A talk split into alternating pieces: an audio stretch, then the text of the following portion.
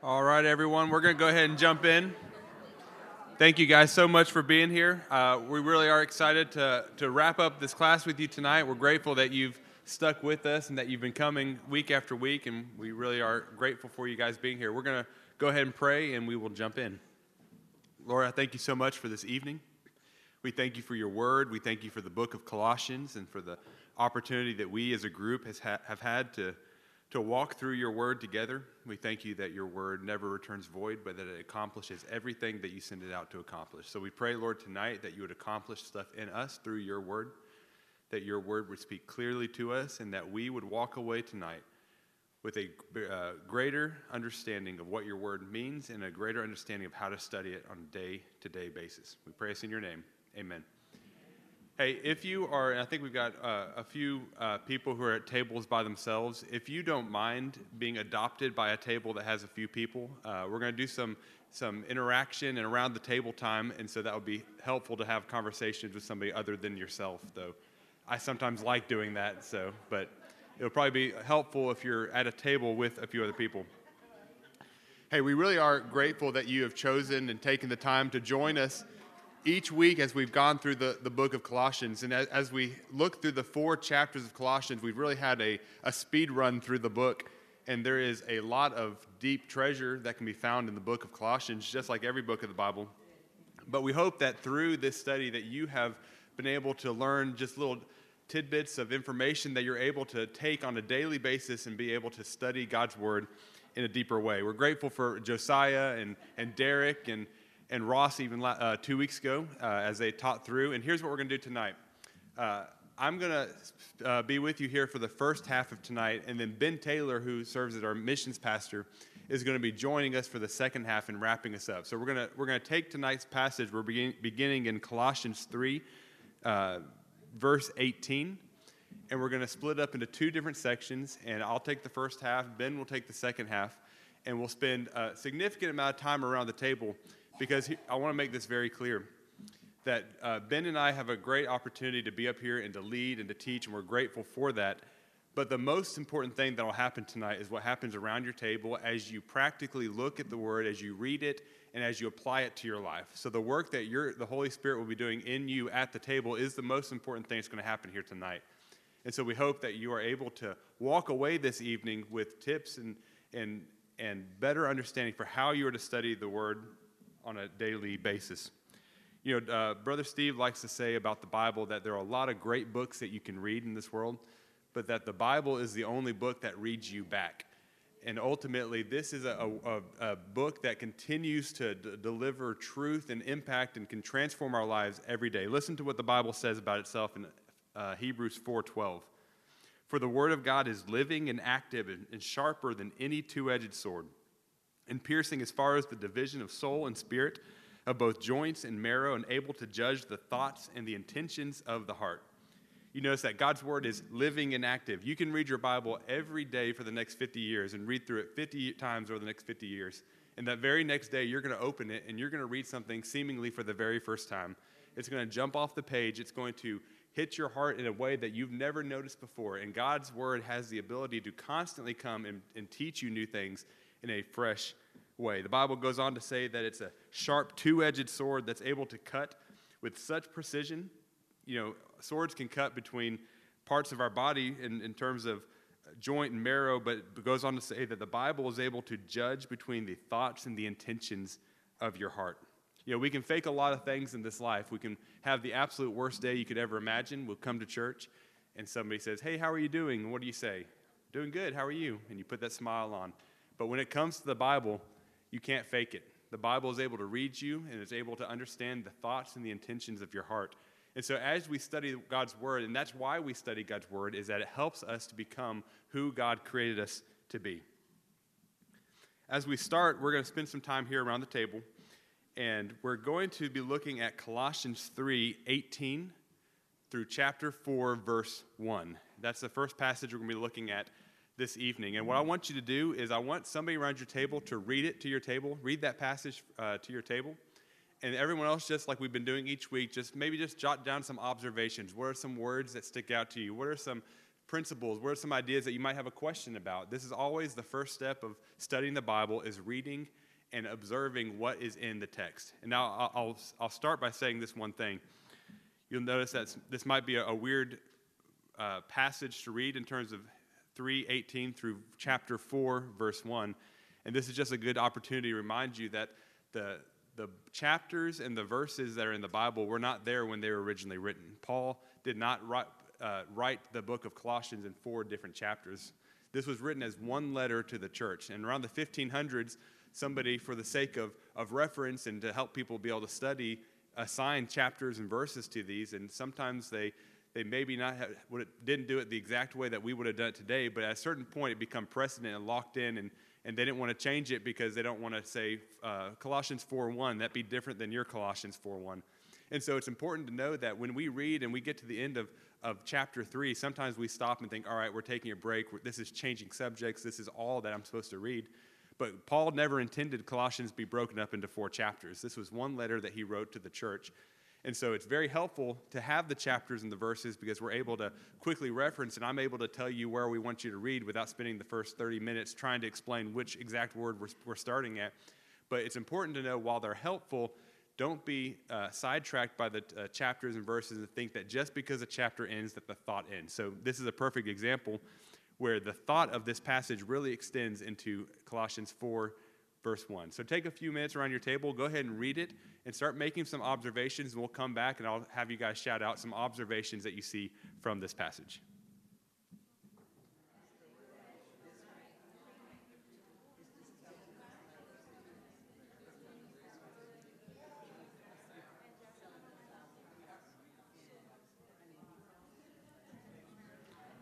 All right, we'll go ahead and continue. So I know I know there's way more to talk through than, than you have time to do, but we're not going to even really discuss these things. I just want to hear from you. What are some things that you that you observed in the text that you just read? So just kind of popcorn style. Let's just shout some stuff out, and we won't spend a lot of time talking about it. But I just want to hear some different things that you guys observed. Yeah, integrity. Yeah, foundation for the family. Yeah, that's great. Let's do two more. Respect, that's a definitely a key term. Yeah, inside and outside the home. Yeah. And as I shared with the table, in, in uh, 4.1, we need to realize that even though we may be masters or we may be uh, employers or inside and outside the home.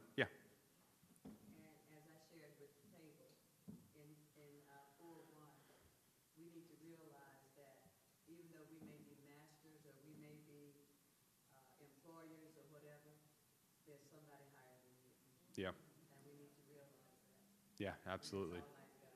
Yeah, absolutely. Those are all, all great insights. And, and what we're going to do for this first half as we look at this is we're going to walk verse by verse through this. And we're not going to hit the entire thing. We're just going to maybe spend the next five to 10 minutes walking through a few of these verses. And we're going to spend time specifically looking at the, the way that cross references help us as we study the, the Bible. Now, raise your hand if you have a Bible here that has cross references in it. And what that means is either in the middle or on the side, on the bottom. It's a little tiny little text you can barely read that has other Bible verses mentioned. So most Bibles have it, and most Bibles are it's incredibly hard to read, uh, but it's incredibly useful. So we're going to spend the first half walking through the use and the, the reason that we need those cross references and how they help us. And then Ben's going to come the second half and talk about how to do some deeper word studies and how to how to focus in on some words that you can do uh, as you study, study Scripture. You know, the, the Bible was not meant to be read in isolation from itself. The Bible talks about the whole counsel of Scripture. And a lot of times people form their doctrine, they'll, they'll open their Bible and they'll read a, a verse or a chapter, and they'll form an entire doctrine after, after what they read in just a small portion of Scripture. But it's incredibly important that when we are forming doctrine and forming our ideas of what the Bible says, that we not that we not just isolate one verse and pull all our ideas from that, but that we look at the entirety of Scripture. I heard it say one time that the absolute best commentary on the Bible is the Bible. And so what you need to do is you always need to interpret the Bible in light of the Bible. You need to interpret Scripture through Scripture. And cross references are an incredibly helpful tool to help us do that. I want to give you one example of where this is uh, incredibly important in terms of how sometimes people will read one part of Scripture, ignore other parts, and they're able to form doctrines uh, that may not agree with all of Scripture, but that they can absolutely defend with certain verses of Scripture and how that can sometimes be dangerous and get us in a trap. We'll start here in Ephesians 1 and look at a few verses that says, Blessed be the God and Father of our Lord Jesus Christ, who has blessed us with every spiritual blessing in the heavenly places in Christ, just as he chose us in him before the foundation of the world that we would be holy and blameless before him in love, he predestined us to adoption as sons through Jesus Christ to himself, according to the kind intention of his will. And a lot of people will read that, and there's some great truth in that scripture, and it's 100% scripture, just like John 3.16 is scripture. But some people will read that and say, you see, it says here that God uh, predestines us to salvation, and, and, and you, you'll hear that word a lot. But a lot of times we'll ignore John 3 16 and 17 that talks about how God so loved the world that he gave his only begotten Son, that whoever believes in him shall not perish, but have eternal life. For God did not send the Son into the world to judge the world, but that the world might be saved through him. Or 2 Peter 3 9 that talks about the fact that the Lord is not slow about his promise, as some count slowness, but he is patient toward you, not wishing for any to perish, but for all to come to repentance.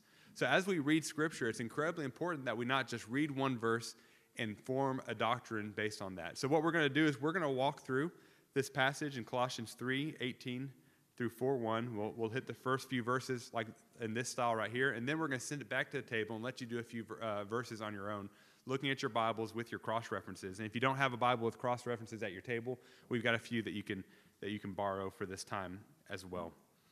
You know, when you look at all the cross references in Scripture, it's amazing how, even though Scripture was written across many hundreds and thousands of years and by dozens of different authors across different cultures and different settings, how amazing it is how it all fits so well together and how everything continues to point ultimately towards Jesus Christ. But it's a message that has a lot of continuity within itself. If you look at it, I looked it up and, and thought, you know, I wonder how many cross references there are in Scripture. If you look at all of Scripture. Now, these aren't going to be all listed in your Bible, but most scholars have identified just under 64,000 cross references that can be pulled from within the Scripture. So, this could be a journey that could take you for the rest of your life, and you'll never dive in deep and be able to exhaust the resource that is cross references. So, here, there are three really different types of cross references, and you'll see this as we go through them. Sometimes the Bible, especially in the New Testament, in some translations, they'll bold it. Sometimes it's in all caps. But sometimes the New Testament will reference the Old Testament. They'll do a quote from the Old Testament. That's sometimes where you'll see a cross reference where they'll say, hey, this is where the, the passage in the Old Testament that the author is writing. Sometimes you'll, you'll see a cross reference that will show you a parallel passage in Scripture. And that's one we'll see tonight very heavily where, hey, Paul wrote this here in Colossians, but if you look over in Ephesians, he wrote a lot of the same stuff, and you can compare these two things these two uh, passages of Scripture in order to get a deeper understanding. And sometimes the, uh, the, quote, the citation or the, uh, the cross reference is simply to show you, hey, this is a topic that Paul's addressing here. But if you look over here, another person, either Paul or another author, address this topic in a lot of detail here so you can kind of get a better understanding of what this might mean. And so we're going to walk through just very simply through here, and we're going to talk about some cross references that we find.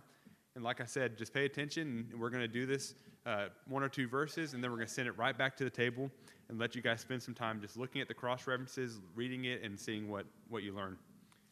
So we'll start here in Colossians 3, verse 18. The Bible says, Paul wrote here, Wives, be subject to your husbands, as is fitting in the Lord. Now, I've, I referenced two Bibles as I looked at this, and both of them uh, did a block citation here. It says, hey, you need to pay attention to Ephesians 5 22 and following for this entire section that we're looking at tonight. So I flipped over to Ephesians 5, and this is what 5 22 through 24 says Wives, be subject to your own husbands as to the Lord. For the husband is the head of the wife, as Christ also is the head of the church, he himself being the Savior of the body. But as the church, church is subject to Christ, so also the wives ought to be to their husbands in everything. And what you see here is that Ephesians gives, he, he wrote a lot more about this topic in Ephesians, but actually, both the Colossians verse and the verses of Ephesians contribute more information that you don't find in the other one. So you really need both of these passages in order to understand fully what Paul is intending for us to do here. He talks in Colossians 3:18, "Be subject to your husband, husbands," and this is not present in Ephesians. He says, "As is fitting in the Lord." And what does that mean? That does that mean that you're to obey a husband, a wife is to obey a husband if it's a sinful activity? Absolutely not.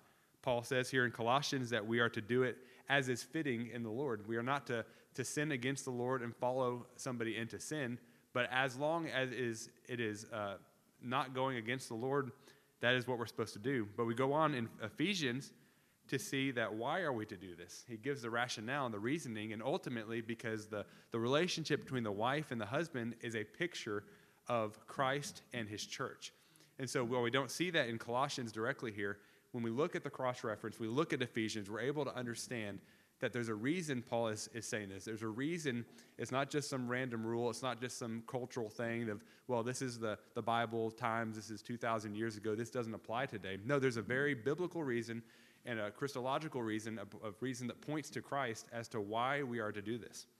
If you look and, look at others, so that's a, a great one. We'll look at Ephesians back and forth through this. But you also look here and it says, uh, there's a cross reference to 1 Peter 3 1 and 2. And it says this in that verse In the same way, you wives, be submissive to your own husbands, so that even if any of them are disobedient to the word, that they may be won without a word by the behavior of their wives, as they observe the chaste and respectful behavior.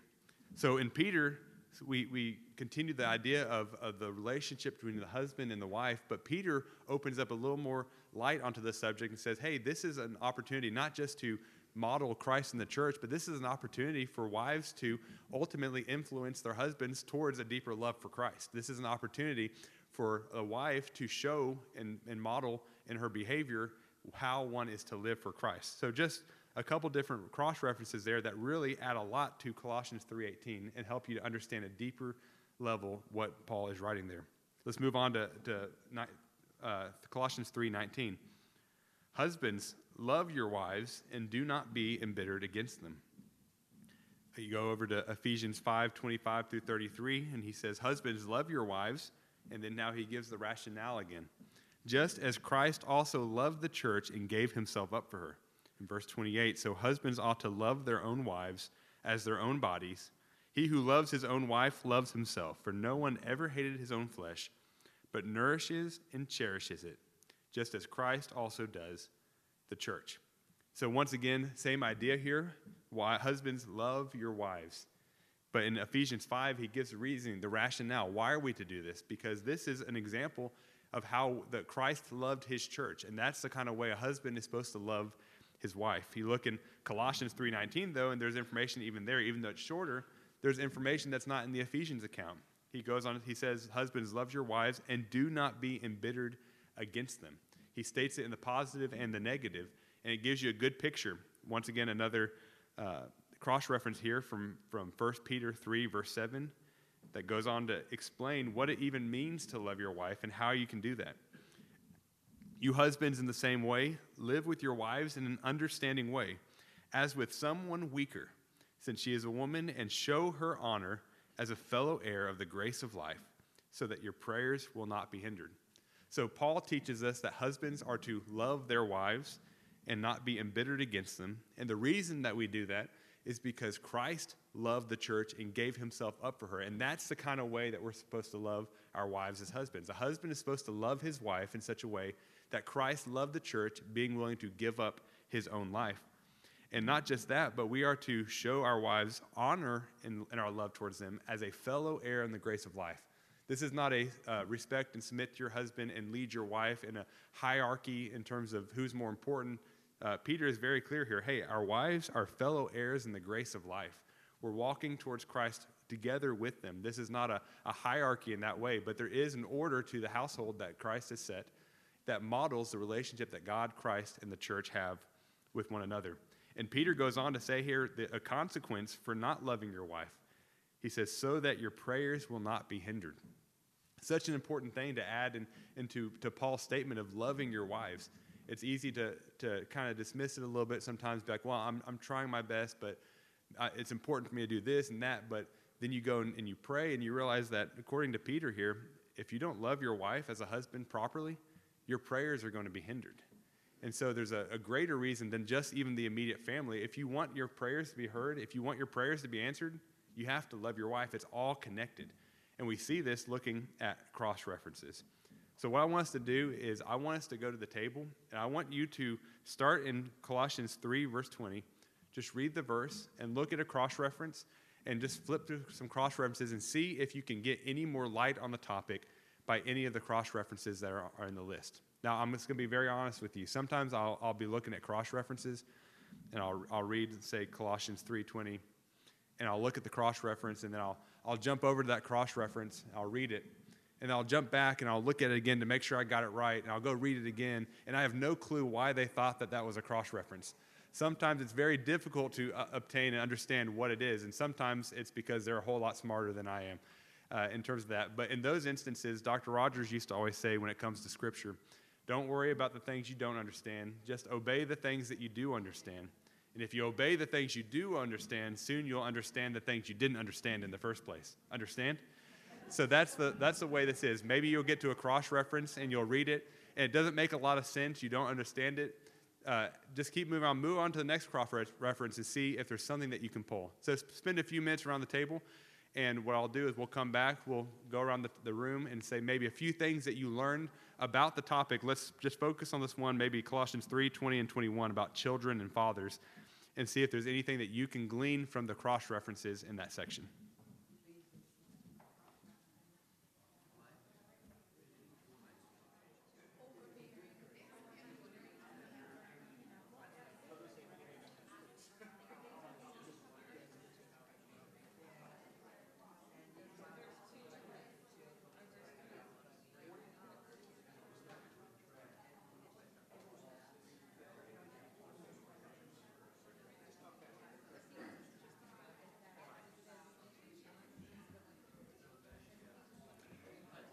All right, once again, not nearly enough time to, to flip all the verses, but let's jump out. Is there anything that stuck out to you from a cross reference that maybe you found interesting or something that you thought would add more light to the topic in Colossians chapter 3?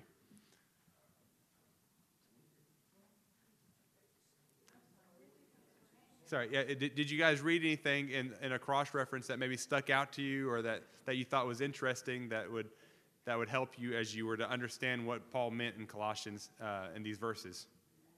Yeah, right back here.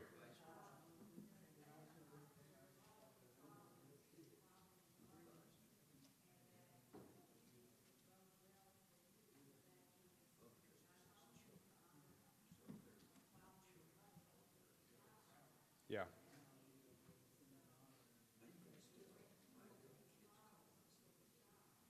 Yeah. Yeah, perfect. Yeah, that's a great illustration, an example right there. The command for a child to obey their parents is what she's saying is not just for the benefit of the, of the parent, but according to, to the scriptures, probably in Deuteronomy and some other places, where it walks through, hey, this is what you're supposed to do, and it will actually bode well for you as a child. And there's a command that actually, the Bible says the first command with a promise that is to go well for you, to live long in the land that the Lord is, your God is giving you. And so that's a great example. Yeah, we're, we're told here in Colossians that we are to obey our parents, uh, but looking at the cross references, there's deeper understanding of why and what that means and, and how that actually helps us as children to obey our parents.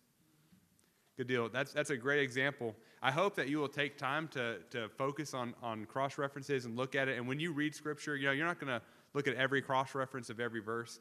But as, as you're reading and the Lord jumps out that verse to you, you guys know what I'm talking about when you're reading and and a verse just seems to jump off the page and, and the Lord really grabs your heart and, and attention to a verse, I encourage you to take some time and study and look at those cross references and take the time to do it uh, in order to understand a little better what Paul means or the Bible means in what it's writing.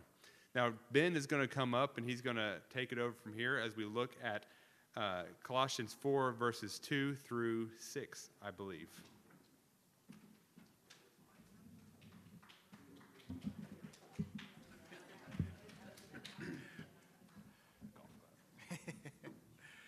All right. Well, good evening, everyone. I have the, the distinct honor of talking about um, word studies. And, and what we're wanting you to walk away from this whole series is not only a deeper understanding of Colossians, but with some tools that you're going to be able to utilize every day with your Bible study. And when we start talking about word studies, I want you to know you need to understand that language is a gift from the Lord. And when we begin to dive down deep into the language, it is an awesome opportunity for us to be able to see the intricacies of who God is and who His Word is. Now, y'all tell me, y'all been through this, but uh, what uh, was the Old Testament, what language was the Old Testament written in? Hebrew, and there's one more, at least one more. Aramaic. All right, what about the New Testament? Greek, right? When you read and investigate these languages, it is amazing how deep they go. It is amazing how, by understanding a little bit of that language, you can get a broader and deeper understanding of who God is so that we can better see what God is trying to teach us out of His Scripture and out of His Word. And so tonight we're going to have an opportunity to walk through that. So, what I'm going to do is just talk a little bit. I'm going to do a little bit different um, style than uh, Noah. Noah, can you help me figure out why my stuff's not on there? Uh, so, so, but we've been walking through Colossians and we've been having a, a great opportunity to, to see um, what Paul is trying to teach us. And we started off with, with Josiah. He was here. And if you were here that first week, he really talked about three words that we need to engage in when we talk about our scripture intake. He talked about observe, which you've been doing already tonight. And he talked about interpret. And does anybody remember what the last word he talked about was? Apply. So we have these three words that we are going to, to do every time that we try to get into God's Word. And one of the reasons why we do that is so that we can see, and just like Noah was talking about, how the Word of God can teach and read us sometimes. When we go deeper in the study and knowledge of God's Word, it becomes so much more clear. So, as we talked about this idea, when you read Paul, he many times will have on the front part of his letters, he will talk about um, theology, right?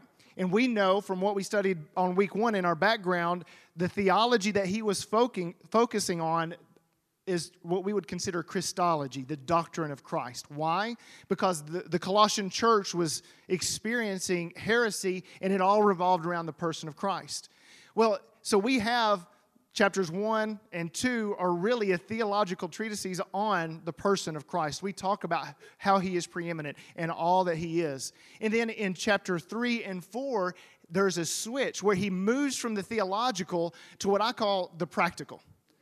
And, and he's so now, in light of the truths that we just learned about Christ, we can begin to, to see how it begins to apply to our lives. And, and what we've learned and what you've already been talking about today is you see that our relationship with Christ affects every other relationship that we have. And he walked through that. In chapter in chapter 3 uh, we begin to see in, in verses 1 through 3 therefore if you've been raised up with christ he's talking to believers keep seeking the things above where christ is seated at the right hand of god. Set your mind. Whose mind? Your mind. That's my mind. I've got to focus on myself. So my relationship with christ has implications upon who I am and my relationship with myself. Then he goes into what we just talked about those family relationships in chapters 3 verses 18 through 20 your relationship your works relationships and then also your relationship with work. Sometimes we need to be reminded of colossians 3.20 whatever you do do your work heartily as for the lord rather than for men. You ever walk into work some days and you don't want to do your work? You're like i got to go in again right and, but when we change the way that we react, relate to our work and we say, no, I'm not going in just to get a paycheck, I'm going to honor the Lord, you see how that changes and transfers everything that we do at work? And then we also have relationships based on authority. We talk about that relationship that we've already mentioned between master and servant. And it's just amazing to see how not only are those that are in places of authority need to treat those that are under them well and Christ like, but also those who are. Uh, uh, have uh, people above them must treat them with honor and respect in a Christ like manner. So you need to know Colossians is, is telling us that your relationship with Christ affects every relationship that you have. And here's the thing our life as believers is to be about relationships. And so, if you are walking through relationships right now that you would say that your Christian faith is not having an impact on, then I think we need to readjust and reevaluate our lives and our relationships. And so, what we see in Colossians chapter 4, verses 2 through 6, we see Paul's final call to action to the Colossians. We see what he is telling, and it's summarized by two simple commands devote yourselves to prayer and conduct yourselves with wisdom towards outsiders. And I love this because Paul seemingly he's telling the Colossians that their relationship with Christ is going to help intensify their relationship in prayer and then also will affect how you treat others who are outside of the faith. And so tonight as you look at your notes, we're going to really begin to explore these two commands that we as followers of Jesus Christ must follow. And the first command is this devote yourselves to prayer. Devote yourselves to prayer. So you look as in chapter verse 2, chapter 4, verse 2, it says, Devote yourselves to prayer, keeping alert in it with an attitude of thanksgiving. When I begin to look and I'm studying this text in my quiet time, or if I'm studying it to teach, I start to try to identify important words. All right? How many people love English grammar? Amen. We got some with hands up. When we are looking in English grammar, right? And don't lose. I, just lost some of you right now. Some of you just put your heads on the table. I'm sorry. But this is so critical because language is a gift from God. We need to be able to, to dive down deep into that language. So put your English grammar hat on. When you're looking at a sentence in English, what are some of the major parts that we need to look, look at? We got really two primary ones that we focus on subject and verb, right? Subjects are nouns. Y'all are going to hate me for this. You're people, place, or thing. Verbs are actions, things that, that we do or are done to us. All right? So we're talking about grammar. So in this verse of scripture, I automatically start looking at verbs and uh, subjects or nouns. So the first thing that pops right off of my, off the page to me is that first word, devote devote yourselves to prayer. Now, when you look at the word devote, how many of you would say that it is? Well, I'm not going to do that. I don't want to get anybody to get the wrong answer. It's a verb. I'll go ahead and tell you. it's a verb, right? Now, I want to start looking at this verb, and just by looking at the English verb, I can assume or I can miss I can miss some things. But if I begin to look at the Greek verb, and begin to see, okay, what is this? I can learn so much more. I have this website up. If, if you use technology at all, this website is a great website to go deeper in the word study of Scripture. It's called blueletterbible.com. Blueletterbible.com. It's mobile friendly and it is very, very good um, across the board. So I'm just going to kind of navigate some of this, and we're going. To, I'm just going to focus on this word devote. So you see right up here, uh, I'm going to choose the verse of scripture that I'm reading from, and it's uh, New American Standard. 1995 version. That's the, the version that Pastor uses most of the time. And I'm going to type in Colossians chapter 4. All right, pretty simple so far. All right, now, so this gives me every uh, chapter or every verse from Ephesians chapter 4. Now watch this. We're focused on chapter on verse 2 right here. I'm going to click on tools. I want to see what you see how cool this is. It has an inter, interlinear version. What that does is that matches the Greek with the English word. It has different Bible translations. I can look at the King James, New King James, New Living Translation, New International uh, Version, ESV. It goes to cross references, which we just talked about. It goes to commentaries, dictionaries, and miscellaneous. All right? This is just a way that you can quickly go a little bit deeper. We're focusing on word study, so I'm going to go right here to this interlinear version. So we talked about devote yourselves. Now, I want you to understand this is two words in English, it's only one word in Greek. You see this right here? I'm not even going to pronounce it for you, but it's there. Trust me. All right? Now, watch this. This is going to blow your mind. Towards the end, an attitude of thanksgiving. It's four words in English, one small little word in Greek. The reason why I show you that is that's how deep the Greek language is. It's like out of this one word, with context and all that we have, we can see so much more, and it's that idea and attitude of thanksgiving. Now, going back up to, to uh, devote yourselves, I'm going to click on this right here. This little box pops up, and this tells me a lot right here. Speech, what part of speech is it? It's a verb, present tense, active, imperative, second person, plural. All right? I want to show you something. You, you may say, I have no idea what any of that means. It tells you. So I'm going to go to, uh, to mood, imperative. I'm clicking on that, and it says corresponds to the English imperative and expresses a command to the hearer to perform a certain action by the order and authority of one commanding. When you see a word that's imperative, it means it's a command. So, automatically, when I'm looking at this verse of scripture, it says, devote yourselves to prayer. So, is that a suggestion? Is it something that you, it's a good thing for you to do? Yes, but it's more than that. It's a command from someone uh, uh who is an authority that we are to follow. Now, if I'm just looking and I'm not having my grammar hat on, I can miss that completely. And understand, this person right here, second person, when you talk about first person, second person, third person, second person is you. So you can't put it off on anybody else. Paul's telling you to devote yourselves to prayer. Paul is commanding you to devote yourselves to prayer. Now, when we look at this, I can go right here to this Strong's word, this, uh, this uh, little link right here, and it goes to the Strong's Concordance.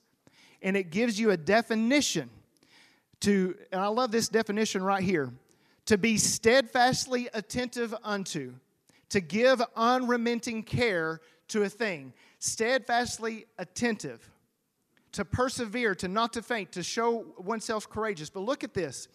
The way that it's used here in de- definition number two, it says to give unremitting care to a thing, right? If you're like me, I did not know what unremitting meant. So you know what I did? I went to a dictionary. so I looked up unremitting, and listen to this. Listen to what unremitting means never relaxing or slack, uh, slackening, incessant. So it's saying, I am never to relax in prayer. I am to be devoted to it. I am not to relent. I am to go deep into prayer so that I can do all that God has called me to do. Isn't that good? And again, I'm going to remind you it's not a suggestion, it's a what? a command. All of that by looking into a little bit of this study of the Word. And it's amazing when we begin to use God's gift of language. We have English, but we can use the English language to help us better understand what the Greek is, and it gets so much deeper. See, so many times we just brush by words. Words that we read in a biblical text that we do not know the meaning of, and we don't even try to look it up. And so it's important for us to, gr- to grasp everything that God is doing. So to be steadfastly attentive to prayer, never relaxing, never slacking up, always being that. So now, with that said, we can see several things from this passage. We are commanded to devote ourselves to prayer, so we need to look deeper into it. Where, what else does, does Paul say here? He says, um, keeping alert with an attitude of thanksgiving. Keeping alert. I did the same thing. I'm not going to do it again. Went through it, looked at the definition, looked at the piece of grammar it was. Listen, to, to watch, give strict attention to, to be cautious, active. That is an active participation that I am to, to give attention to prayer. Keeping alert is what he says with an attitude of thanksgiving. Now, Paul tells us in Ephesians chapter uh, 5 to pray without ceasing. Same type of message here. Keeping alert in your attitude of prayer. Now, when I look at this idea about keeping alert, this picture comes to my mind. My children at a swimming pool when there's a bunch of people around. I can't relax one bit when my children are at, this, at the swimming pool. I am like this. Where's the head? One, two, three. Still got them. One, two, three. Still got them. One, two, three. Still got them. Okay, okay. What Ashley? Oh no, one, two, three. Still got them. And that's just my. That's what I do. I am keeping alert. Now imagine that type of alertness and attentiveness going into your prayer life you have something in your heart and your mind, somebody that's asked you to pray for them, and you say you're going to pray for them, and it's like one, two, three. Oh, I've got to pray for them. Oh, that reminds me of them. I need to pray for them. Oh, I need to be praying for them because they're going through this today. Do you see how beautiful that picture is about keeping alert? And we're using this illustration of, of me and my kids, but you can put that on anything that, that you keep alert at, right? A friend of mine back here is a retired um, air traffic controller you bet you want air traffic controllers to keep alert, right? Especially if you're on the plane, right? You want to make sure they know where your plane is and what's going on at all times. Imagine if we put that type of attentiveness to our prayer life. How much would it change us? So, we must pray with intentionality if we're going to be alert. That's our first sub point under that. We must pray with intentionality. Next, we must pray with thanksgiving. And I love this. This reminds me of a verse of scripture from Psalms. What does he say in uh, verse 2? He says, Devote yourselves to prayer, keeping alert in it with an. Uh, keep alert in it with an attitude of thanksgiving. My mind automatically went to Psalm 100, verse 4. He says, Enter his gates with thanksgiving and his courts with praise. Give thanks to him. Bless his name. As we are keeping alert and attentive and devoted to our prayer life, it says to enter in with thanksgiving. And I love that. With a heart of thanksgiving, devote yourself to prayer. And there's something about when we begin to praise God for who He is and what He does, that it just kind of opens the gates of heaven for us that we, we don't start, start off automatically by telling him what we need and what we want, but we praise him and thank him for what he's already giving us. And Paul, right here, is telling us hey, if you want access to God, start in your prayer life with thanksgiving. So we must pray with thanksgiving. And then he ends this, this focused portion on prayer for this last thing when I love it. He says, Pray for gospel opportunities. So devote yourselves to prayer, keeping alert in it with an attitude of thanksgiving, praying at the same time for us as well. So he's asking for the Colossians to pray for them that God will open us open to us a door for the word so that we may speak forth the mystery of Christ for which I have been imprisoned, that I may make it clear in the way I ought to speak. So Paul is saying, devote yourselves to prayer, begin with thanksgiving, and while you're praying and devoting yourself to prayer, pray for me. Pray that we will have an opportunity for the gospel, that we may speak a word. And I love what this is, is meaning for us is that, that translated and applied to our own lives today, we need to pray for gospel opportunities ask God to provide opportunities. Back in March, I was in Kenya. One of, one of our former men, members, Baron Muga, uh, he now is actively training Kenyans to go and share their faith and start churches. I had an opportunity to attend one of his trainings, and we trained, and then he said, Okay, we're going to go out now. No, no, no, I just came for the training. Uh, I, am not from Kenya. I don't know how to speak Swahili. Uh, that's no. I just came for the training. So he said, "We're going to go out," and we went out with uh, with Kenyans and other uh, missionaries that were there. We went onto the streets right outside where we were staying. Before we left, we prayed for gospel opportunities. In 45 minutes, because training went long, we had 45 minutes.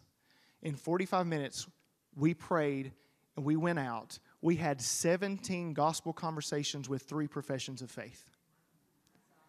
We prayed intentionally and we prayed with thanksgiving and we prayed for gospel opportunities.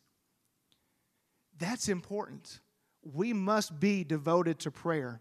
Now, what I want you to do now is at your tables, spend two to three minutes and talk about one way that you would want to maybe devote yourself to prayer this week. And it, maybe it comes straight from one of these points. Maybe you want to pray with intentionality. Maybe you want to pray with thanksgiving or pray for gospel opportunities. But use your time at the table to talk about one thing that you want to do in your life this week in regards to devoting yourself to prayer. Because if we just read the Bible and never make any changes to our life, we're missing it.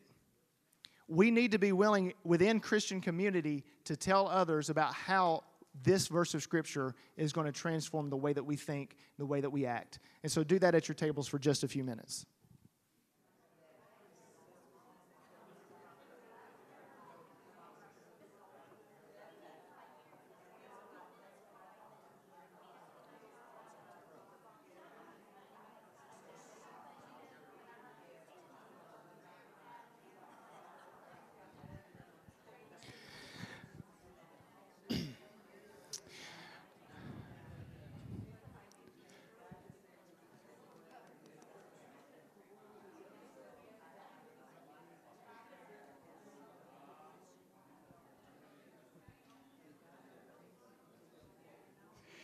All right.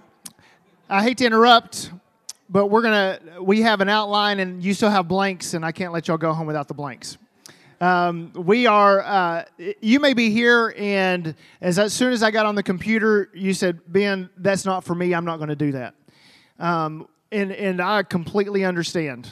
Um, this is a this is a great digital tool that you have, can have access free anytime, uh, blueletterbible.org. But if, if you would say, man, I really want to dive into the languages, but I don't want to use my phone, I don't want to use a computer to do that, uh, if you're in the market for a new Bible, this is a Bible that I have that I uh, love. It is what's called a Keyword Study Bible. It's put out, uh, out from AMG Publishers. And in this study Bible, uh, it uses uh, numbers that correspond to a lot of the same information that is on this website. Now, not every word that has a number in this Bible is in the back, but they have bigger books that are about this thick that have every word in it. And so, if you really want to go deeper in the language, but you don't want to use computer tools, I would say first start with this Bible. I have had one since I was about 15 years old and it has helped so much in my understanding of the language in the scriptures. And so I would encourage you that if you're in the market for a new Bible, uh, Rick Jones would be happy that I'm promoting it. You can buy one at the bookstore, um, but uh, but they're there, uh, and uh, so I would encourage you to use that if if you want to go deeper without the use of technology. I want to kind of follow up with that second command that we've already started talking about we talked about already that we want to devote ourselves to prayer. We want to pray with intentionality, pray with thanksgiving, and pray for gospel opportunities. The second command that Paul gives the Colossians, and I believe that he's giving us today, is we need to conduct ourselves or conduct yourselves with wisdom towards outsiders. That's straight from the text. And I love this because we can begin to see that we have to be intentional with those that are not of the faith. So, in this, as I look at this verse of Scripture, my mind automatically went to outsiders. It's straight from the text. He says, in conduct yourselves with wisdom towards outsiders. Now, Noah just taught us about cross referencing. So I immediately went to the cross reference, uh, verse chapter, uh, verse five, Cross reference B in my Bible says Mark chapter 4, verse 11. So I turned to Mark chapter 4, verse 11, and I, and I said, okay, what does it say? I started at verse 10 because that's a new paragraph and it will help me get a little bit better of the context. It says, As soon as he was alone, his followers, along with the twelve, began asking him about the parables. And he was saying to them, To you has been given the mystery of the kingdom of God, but to those who are outside, get everything in parables. And so that same Greek word that was used in Mark chapter 11, Paul used in Colossians chapter 4. And what we see here from the context of, of Mark chapter 4 is that it's those that were maybe outside of the faith that didn't understand everything that Jesus was teaching, but those who heard and responded, they began to understand what Jesus was teaching in the form of parables. So, for us, as we look at those who are outside, I believe that these are those that are outside of the faith, and we need to conduct ourselves with wisdom. Now, what's wisdom? We know this it's applied knowledge. You can have a lot of knowledge and never apply it, that makes you not wise. but if you, have, if you have wisdom, that means you have the knowledge and you apply it properly. And so, how do we do that? I think we see three ways through this text. The first one is we must act with intentionality. Act with intentionality. It's, we have to pray with intentionality, but we also have to act with intentionality. Going back to my Kenya trip, we prayed that God would give us gospel opportunities. And what was the next thing that we did? We went out. We acted intentionally. We expected that, hey, we're going to go out looking for gospel opportunities, and we prayed for those opportunities, and God provided. And I think that's a beautiful picture. We have to be willing to not only pray for God to move, but we have to be willing to go as God has called us to go. So when we are working and moving towards those that are outside of the faith, those that are not believers, we have to act with intentionality. We have to be willing to do things that are outside of our comfort zone, go places that we wouldn't normally go, and engage them in ways that we maybe wouldn't think are, are uh, uh, that are maybe even uncomfortable. Maybe it's going to a, a, country that where you don't speak the language, or or just doing t- all kinds of different things. But we have to be intentional with the way we act. And then Paul clearly says, next we have to speak with grace. He says, making the most of the opportunity, let your speech always be with grace how is grace defined? It's, it's that which affords joy, pleasure, delight, sweetness, charm, loveliness. It's the grace of speech. You know, when you are having a conversation with a lost person, sometimes as believers, we try to win the argument and not win them. And that's not seasoning your, your speech with grace. Dr. Gray Allison over at Mid American Seminary, he always said, Leave them sweet. He's like, You may not win them to Christ, but you need to leave them sweet. And that means that they walk away from the conversation with you understanding the truth and encountering the truth, but not angry, upset, unless the gospel offends them, because we know many times the gospel does offend, but it's not because you're being offensive. Does that make sense? So we have to be willing to speak with grace. And I love this picture of salt and light, where we begin to see uh, that he says, in uh, as those seasoned with salt. My mind automatically went, and its cross reference here is Matthew chapter 5, verses 13 and 14. Jesus says that you are to be salt and light. You know, salt in the first century, you know what it did? It was used as a preservative, right? It slowed the decay in light in the first century when there was no electricity, no ambient light from streetlights or anything like when dark, it was dark, it was dark. But a single flame of light could go such a long way. So our speech can be used as such to help slow down the decay in that we are speaking truth in love to them that they might have an opportunity to receive Christ. Or that we are shedding light in their dark world with scripture and with what we're saying. So think about how you speak with lost people and is it seasoned with salt? Do you speak with grace? And the last thing I want to show you before we close tonight is, is that not only must we act in, with intentionality and speak with grace, but we must respond wisely. He says, Let your speech always be with grace, seasoned with salt, so that you will know how you should respond to each person when you're walking through a conversation with a lost person, try to discern how you can better understand them so that you can better speak to where they're at. The cross reference for this is 1 Peter chapter 3 verse 15. He says, "Be prepared to always have a defense for the gospel."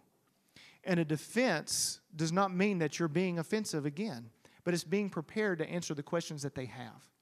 And by doing that, you are responding wisely to the lost people in your life. These last two commands that he gives us to Colossians, he's telling us that we have to uh, be devoted to prayer and that we must conduct ourselves with wisdom towards outsiders. What would it look like if tomorrow you lived out those two verses? That you could say, I have been faithful to these commands tomorrow. May that be our prayer.